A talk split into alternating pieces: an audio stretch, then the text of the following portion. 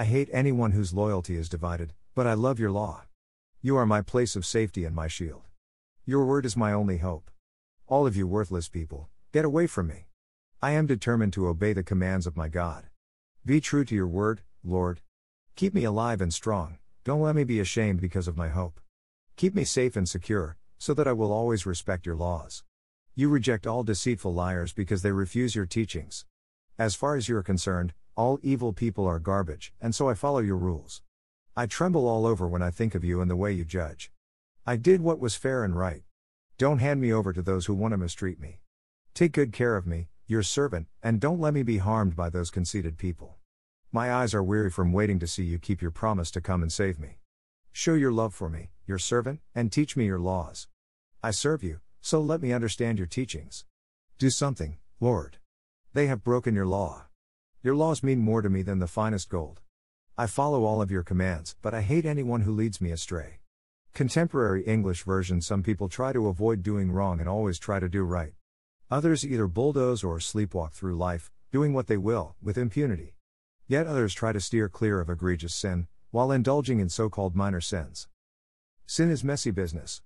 No matter the form or the attempt at dealing with or without sin, the bottom line is that we all sin because we like it. We might not like the consequences of sin, but it tastes good while doing it. That's why we need a complete reorienting of our hearts to hate every way contrary to God's good commands. The psalmist proclaims and affirms that all God's precepts are right, hating every false path which deviates from the true and good. If we sin because we like it, the way to avoid sin is learning to hate it, to loathe it so badly that it's like a nasty stench in our nostrils.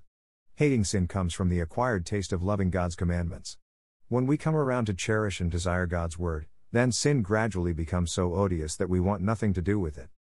The reason the psalmist could proclaim such an extended love song to the commands of God is that he tasted how good they were. And it caused him to forsake every dubious way to human enjoyment. The reason I constantly encourage myself and others to read Scripture every single day, with a solid plan of spiritual rhythms, is that it really does have the power to change our taste buds. Sustained, consistent, daily eating of the Psalms will teach us to want God and God's ways, while forsaking the dark path of insolence and oppression.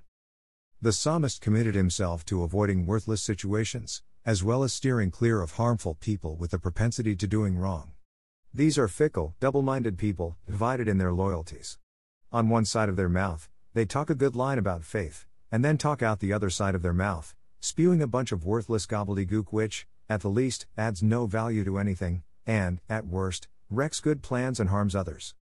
If there are people in authority over us who don't give a whit about our most cherished values, we will likely find ourselves tasked with doing things which rub against our understanding of God's Word. In this state of moral distress, we are pushed, pulled, and tested in our single minded devotion by the double minded person to do what we are uncomfortable with. In the stress and crucible of trouble, we need the courage to speak up, despite the fear of repercussions. And that strength will only be possible if we have a resilient spirit with the capacity to sustain our personal integrity in the face of our distress. That is, we need God and God's holy word. Scripture and fellow believers provide support because we need to care for one another as a community of redeemed persons who seek to live into the words of ways of Almighty God. It can be tricky business, wisely trying to discern between what we must accept and what we need to push back against. Yet, with God, God's Word, and God's people, we possess all the resources required in living the spiritual life and navigating the sinful world we inhabit.